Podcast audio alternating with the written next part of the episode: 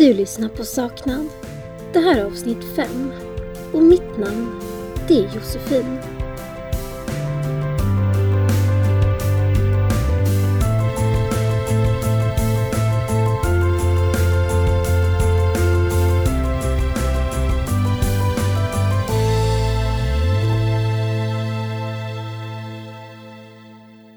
Vi tvekade länge på om vi skulle publicera detta avsnitt då det varit extremt svårt att urskilja fakta från rykten. Men också för att de inblandade personerna har olika uppfattning om vad som faktiskt hände. Det finns en hel del lögner och intriger. Och kanske är det så att flera personer inte har berättat hela sanningen. Men många är vi som undrar om Paulettes död är en tragisk olycka eller om det kan vara ett överlagt mord. Men vi tycker att detta fall är så pass märkligt och intressant så vi bestämde oss att till sist försöka återberätta en samlad bild av artiklar, tv-inslag, uttalande från de inblandade, intervjuer som familjen gjort i såväl tidningar som tv. Det är ett extremt omtalat fall och ett tragiskt fall, men det finns en hel del minst sagt märkliga omständigheter.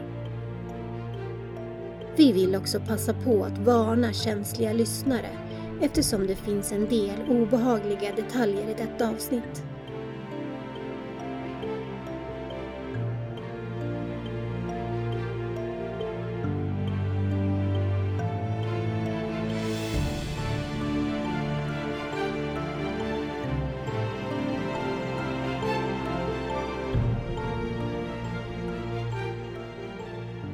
I detta avsnitt, vi befinner oss i Mexiko och här föds Paulette år 2006. Det är familjens andra barn, men allt gick inte som förväntat. Paulette, hon föds nämligen för tidigt. Redan i vecka 25 och läkarna de trodde inte att Paulette skulle överleva. Hon var bara 35 centimeter lång och vägde mindre än 800 gram vid födseln. Men Paulette är stark och motbevisar doktorerna.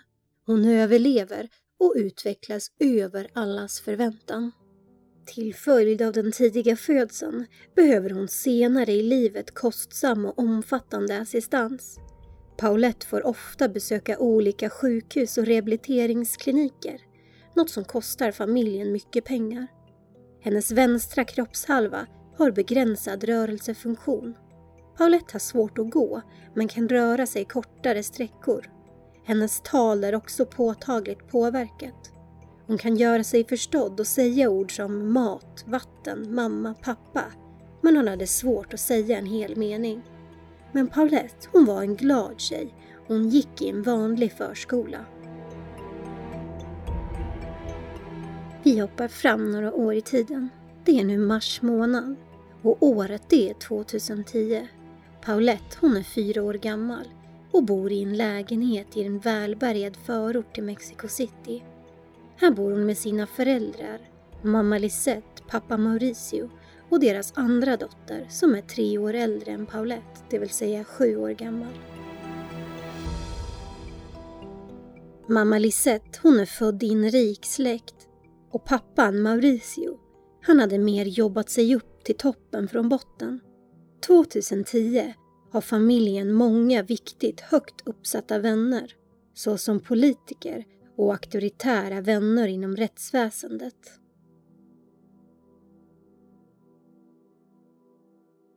Föräldrarna, de är båda framgångsrika.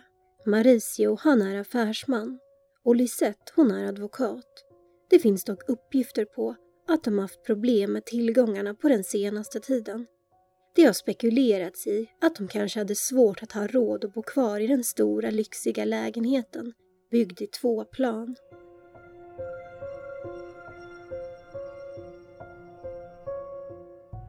–21 mars. Paulette och hennes syster, de var nyss hemkomna från en mindre resa som de gjort med sin pappa Mauricio. Deras mamma Lisette hade inte varit med på resan hon hade istället gjort en egen resa med en vän. Det har senare framkommit att Lisette kanske inte var på en resa med en vanlig vän utan att hon var på semester med sin älskare och att det förekommit en hel del alkohol och festande. Familjen förenas i den lyxiga bostaden och den 21 mars, det är en söndag. Lisette berättar att klockan nio på kvällen så bäddar hon ner sin yngsta dotter Paulette i sängen.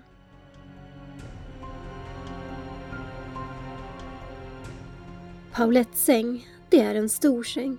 Betydligt större än vad en normal fyraåring brukar sova i. Anledningen till varför hon har en så stor säng är okänd. Men kanske tyckte familjen att det var praktiskt.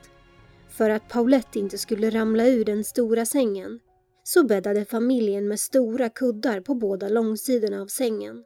Det fungerade ungefär som ett rullskydd då Paulette var lite flaxig i sömnen trots hennes begränsade rörlighet. Mamma Lisette, hon säger att hon minns tydligt hur hon kysser sin dotter på pannan innan hon släcker lyset, lämnar sovrummet och säger godnatt till sin yngsta dotter. Därefter stänger hon sovrumsdörren.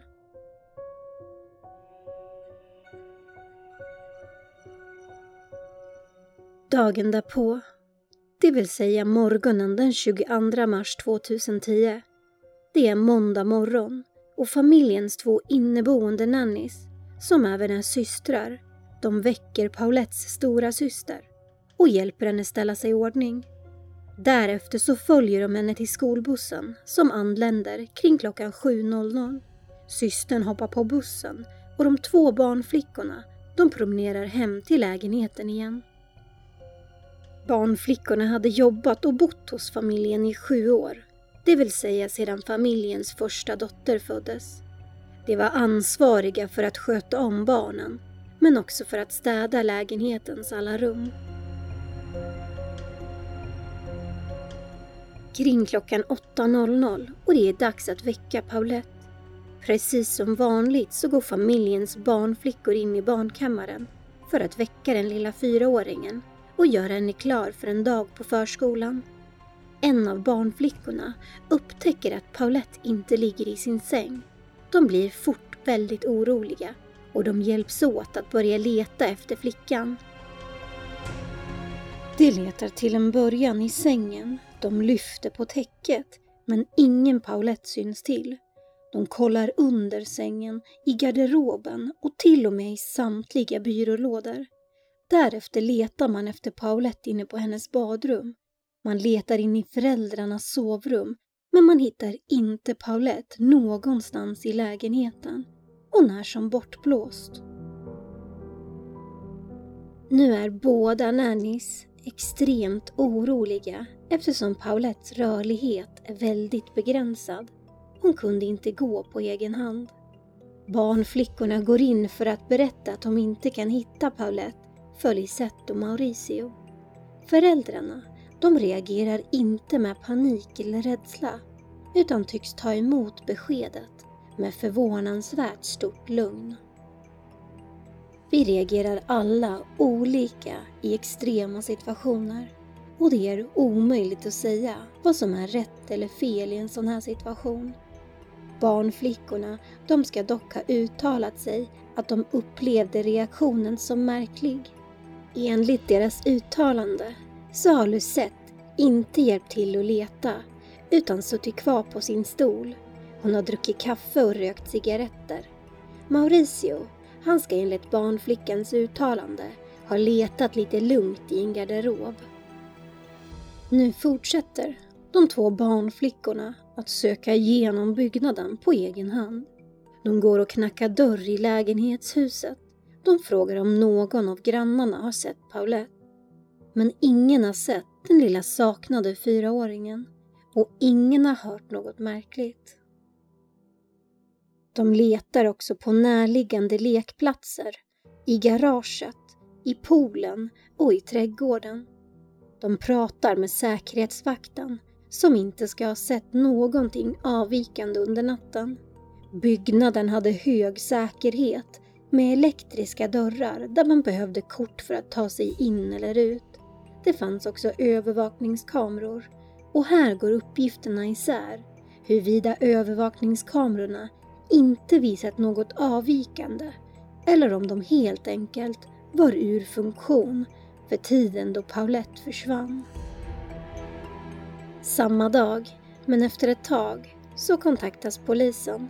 Det är inte flickans föräldrar som anmäler flickans saknad. Det är Mauricios syster som fått höra att Paulette är försvunnen och hon kontaktar polisen. Polisen, de kommer till platsen och familjen låter dem söka igenom bostaden upprepade gånger. Det hittas inga tecken på inbrott och inte heller några tecken på att ett brott skulle ha begåtts i bostaden. Platsen, den behandlas inte som en brottsplats, vilket har fått kritik i olika medier. Istället vistas mängder av personer i familjens lägenhet. Och till och med i Paulettes barnkammare. Flertalet personer ska ha använt Paulettes badrum. Lägenheten den består av två våningar och Paulettes sovrum det ligger på övervåningen. Den enda vägen in om man inte vill korsa hela lägenheten är genom ett fönster högt över marknivån. Fönstret det har inga tecken på att någon skulle försökt öppna det från utsidan. Polisen låter även sökhundar och likhundar söka i bostaden. Men inte heller de kan hitta något spår av den saknade Paulette. Hon är helt enkelt spårlöst försvunnen. Polisen, de har inga spår efter den saknade flickan och Lisette hon bestämmer sig för att kontakta media för att informera allmänheten. Kanske hade någon information som kan hjälpa dem att hitta den saknade Paulette. Lisette genomför nu flertalet intervjuer i familjens hem och i en av intervjuerna så säger hon ungefär så här. Paulette, hon var en liten ängel. Hon grät aldrig. Hon hade aldrig vredesutbrott. Lisette säger också att hon tycker att Paulettes försvinnande är väldigt märkligt eftersom inte deras hundar hade skällt något under natten. Hon fortsätter och hon säger att familjen heller inte sett eller hört några konstiga ljud. Både Lisette och Mauricio ger intervjuer där hon ber om att den som har tagit Paulette ska återlämna henne omedelbart. Historien om den saknade söta Paulette sprider sig som en löpeld. Hennes ansikte syns på så gott som varje tidning. Vi kan bland annat läsa Hjälp mig hitta hem. Mitt namn är Paulette. Jag är fyra år gammal. Jag har svårigheter att gå och har ett icke fullt utvecklat tal. Jag har ett ärr på vänster sida av min rygg. Jag kan inte överleva på egen hand. Jag behöver mina föräldrar. I TV syns hennes bild i så gott som varje nyhetssändning och i flertalet morgonsoffer och andra TV-program så diskuteras flickans märkliga försvinnande. Hur kan en fyraårig flicka med begränsad rörlighet försvinna utan spår? Och varför kommer det inget brev från kidnapparen? Även på sociala medier så sprids inlägg och efterlysningar som når långt utanför Mexikos gränser. Paulettes bild trycks även upp på mängder av röda bildboards och plakat runt om i landet med uppmaningar till allmänheten att komma in med tips och iakttagelser kring flickans försvinnande. Det finns misstankar om en kidnappning trots att polisen inte hittat något spår i hemmet som tyder på detta. Den bestämda uppfattningen från både familj och polisen den är att Paulette inte hade fysiska möjligheter att lämna lägenheten på egen hand. Men man kan inte vara säker. Det kommer aldrig några brev eller samtal från någon som kräver familjen på pengar för att återlämna deras yngsta dotter. Vid en av alla intervjuer så uttalar sig Lisette nästan lite skämtsamt att hon nästan börjar tro att det är aliens som har kidnappat hennes dotter. Eller kanske någon från Harry Potter. Lisette säger också att om Paulette inte kommer tillbaka så måste hon vara glad att hon har en dotter till. Dessa uttalande väcker mycket ilska hos allmänheten och man börjar redan nu misstänka den till synes känslokalla moden för att vara inblandad i Paulettes försvinnande i både media och sociala medier. Det är nu den 27 mars och det är fem dagar sedan Paulette anmäldes saknad. Lisette bjuder in flera journalister och i en av intervjuerna så sitter hon på Paulettes säng under tiden hon blir intervjuad.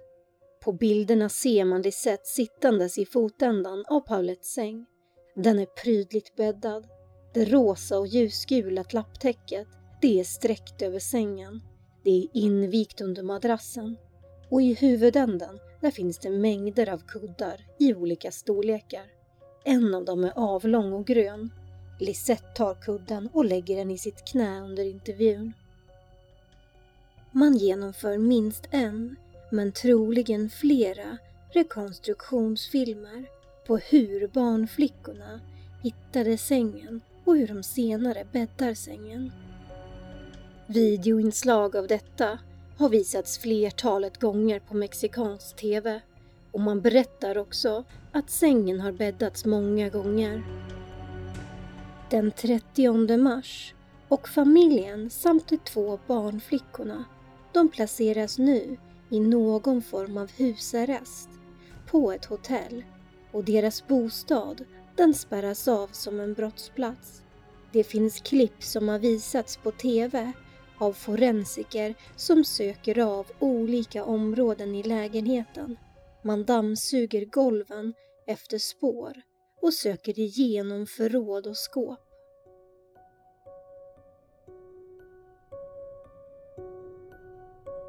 Det är nu den 31 mars och det är nio dagar sedan Paulette anmäldes saknad. Nu tar fallet en oväntad vändning. Det har vistats över hundra personer i lägenheten. Journalister, vänner, familj och polis. Intervjuer har genomförts i Paulettes sovrum och en vän till Lisette ska även ha sovit en eller flera nätter i Paulettes säng.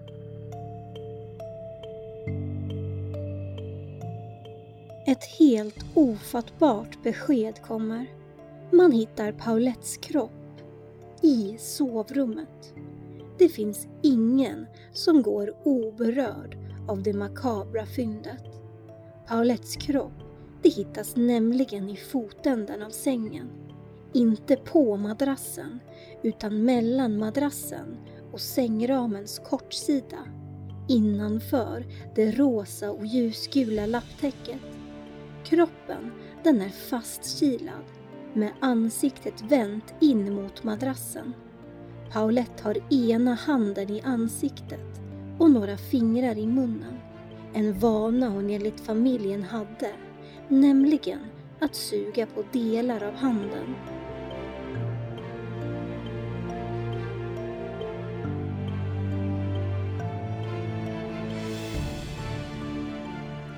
Den lilla flickan hon är klädd i mörka mönstrade pyjamasbyxor och hon har en turkosgrön långärmad överdel på sig. Kroppen, den är till stora delar blå. Hennes ben syns på polisens video. De är lilaaktiga. De två små fötterna, de är klädda i vita bomullsstrumpor. Kroppen, den har börjat förmultna. Man hittar kroppsvätskor och urin i lakanen, i madrassen, i täcket och på påslakanets insida, i själva duntäcket men även på överkastets insida. Det är mörka fläckar som ser ut som blod. Faktum är att en av utredarna utbrister på filmen när man hittar Paulette. Det har slagit ihjäl henne. Vid ett senare tillfälle säger man dock att det inte är blod utan kroppsvätskor från den lilla kroppen som har börjat förmultna. Polisen de meddelar att de misstänker mord men att det finns en möjlighet att hon dött till följd av en olycka.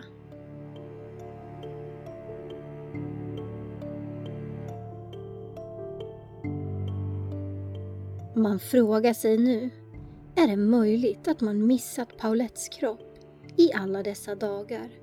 Hur kan hon ha funnits i rummet i nio dagar utan att någon har känt lukten av kroppen? Man ifrågasätter nu också hur noggrann polisen varit när de genomsökt lägenheten. En ansvarig gör ett uttalande att större delen av eftersökningen av den saknade flickan gjorts utomhus och inte i hemmet. Man gör nu också flera rekonstruktionsfilmer och flera av dem har visats på TV. Bland annat så får båda barnflickorna upprepade gånger bädda sängen. Utredarna ställer samtidigt frågor. Det ser ut ungefär så här.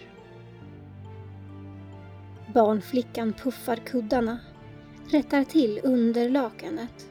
I bakgrunden ser man flera forensiker med munskydd klädd i röda overaller.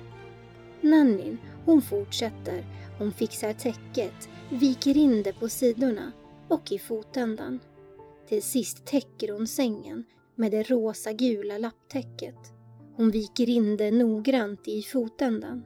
De frågar barnflickan när hon sätter händerna där.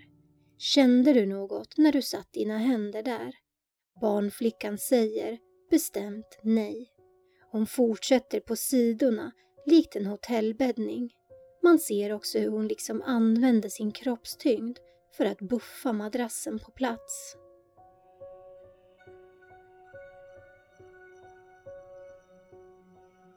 Just detta klipp, det visas flera gånger på mexikansk TV. Båda barnflickorna, de är övertygade om att Paulettes kropp inte kan ha funnits i fotändan av sängen när de bäddat sängen flertalet gånger under de nio dagarna Paulette varit försvunnen. Det diskuteras både på TV och i sociala medier. Hur kan man sova i en säng utan att upptäcka en död kropp? Lisettes vän ska ha sovit i sängen den 23 mars. Men det kommer också uppgifter på att någon från familjen ska ha sovit i sängen så sent som den 25 till den 27 mars. Det senare är dock obekräftade uppgifter. Men visst låter det märkligt att man låter vänner och familj sova i en saknad flickas säng och dessutom utan att byta sängkläder.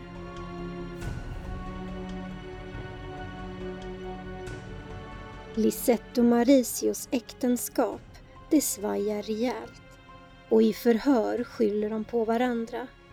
Innan den saknade flickan hittades ska Mauricio ha sagt ungefär så här. Jag vet var Paulette finns och jag kommer att berätta allt, bara ni hjälper mig. Jag vill inte hamna i problem med lagen. Jag är rädd för att hamna i fängelset. Jag är desperat. Lisette säger vid ett tillfälle att hon tror att Mauricio döljer något och man tar också in Mauricio på flera förhör.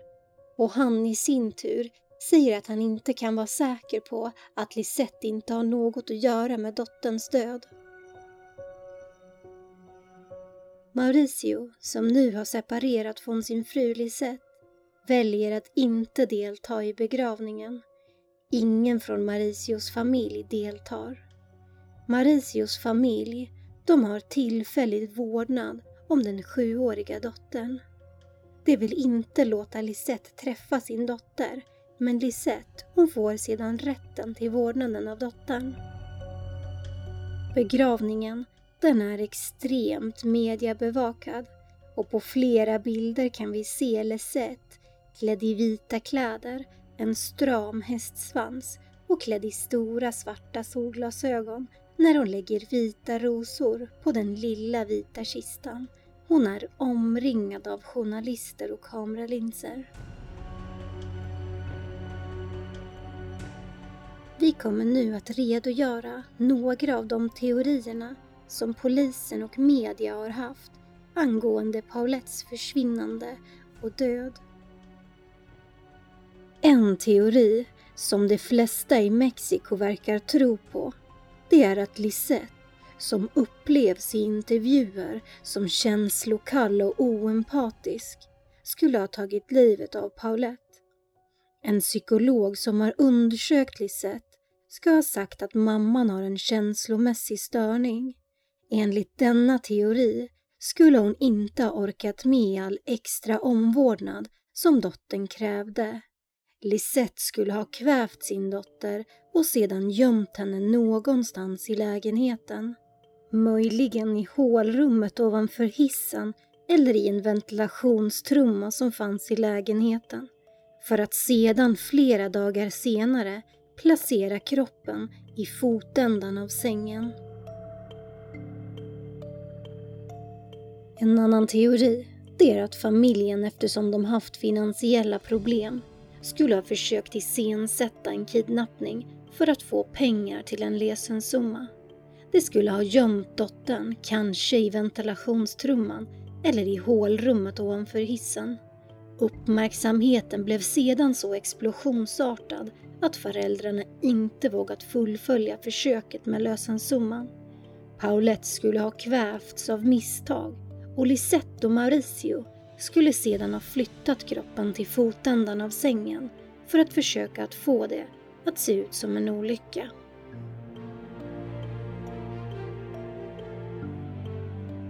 En tredje teori det är att Lisette och Mauricio skulle ha bråkat högljutt och våldsamt den kvällen efter semestern. Det skulle ha skrämt Paulette och stora systern skulle ha försökt få tyst på Paulette och av misstag kvävt sin lilla syster. Sedan har familjen bestämt sig för att täcka upp för systern genom att iscensätta en olycka.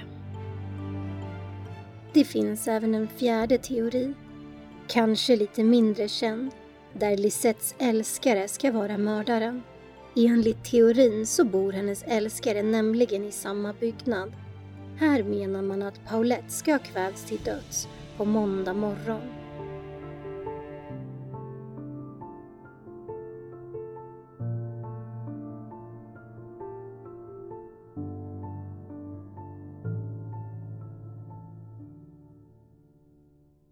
Sedan har vi teorin, en olycka. Kuddarna som lagts på sidan för att skydda den lilla flickan från att ramla ur sängen har istället skapat en tunnel som gjort att hon ramlat ner i fotändan och fastnat mellan madrassen och sängramen. Där har hon kvävts till döds i sömnen eftersom hon hittades med fingrarna i munnen. Fläckarna på sängkläderna och madrassen ska ha haft urin i sig vilket skulle tyda på att hon hittats på den plats hon också avlidit. Att ingen känt lukten skulle vara för att kroppen var så pass liten och så pass smal samt att den var invirad i flera lager av lakan och filtar som isolerat och förhindrat lukten av förruttnelse att sprida sig i rummet. Och polisens slutsats, det är just denna, en olycka. Man rubricerar händelsen som olycka och meddelar att Paulette har dött av kvävning då hennes luftvägar har blockerats av madrassen och lakanen plus tryck mot hennes bröstkorg, näsa och mun då hon varit fastklämd. Hon har vätskefyllda blåsor på ryggen som uppkommit i förruttnelseprocessen. Dessa blåsor är intakta när man hittar flickan och man säger att detta tyder på att kroppen inte blivit förflyttad efter att blåsorna uppkommit. Man påvisar också att Paulette har vita rektangulära tryckmärken på knäna som enligt polisen igenstämmer med positionen man hittar Paulette i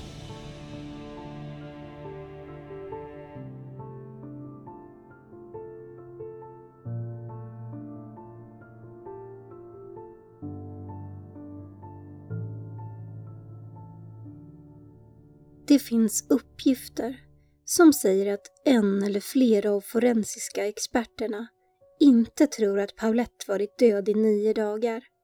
En av rättsläkarna som undersökt Paulettes kropp ska tydligen ha vägrat att skriva på dödscertifikatet som staterar att hon varit död i nio dagar.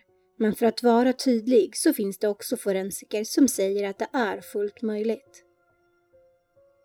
En märklig omständighet det är att Mauricio faktiskt är vän med en av de huvudansvariga för utredningen.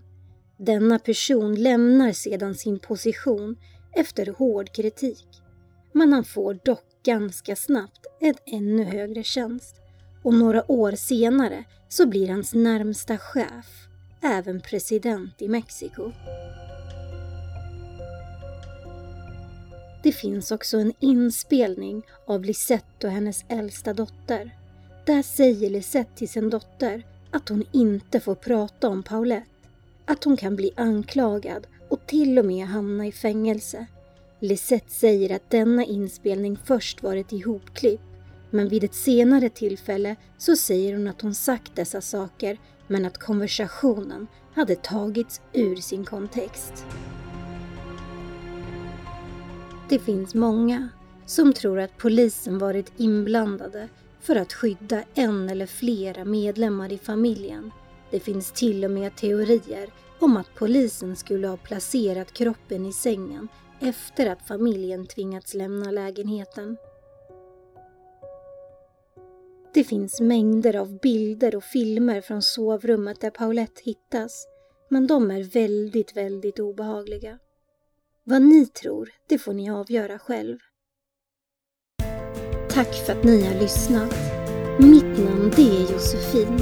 Nästa vecka då berättar vi om ett minst sagt tragiskt familjedrama som slutar med ett iskallt mord och en splittrad familj.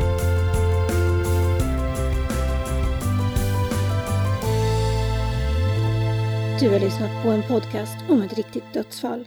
Vi vill förtydliga att polisen inte misstänker någon från familjen att vara inblandad i Paulettes död.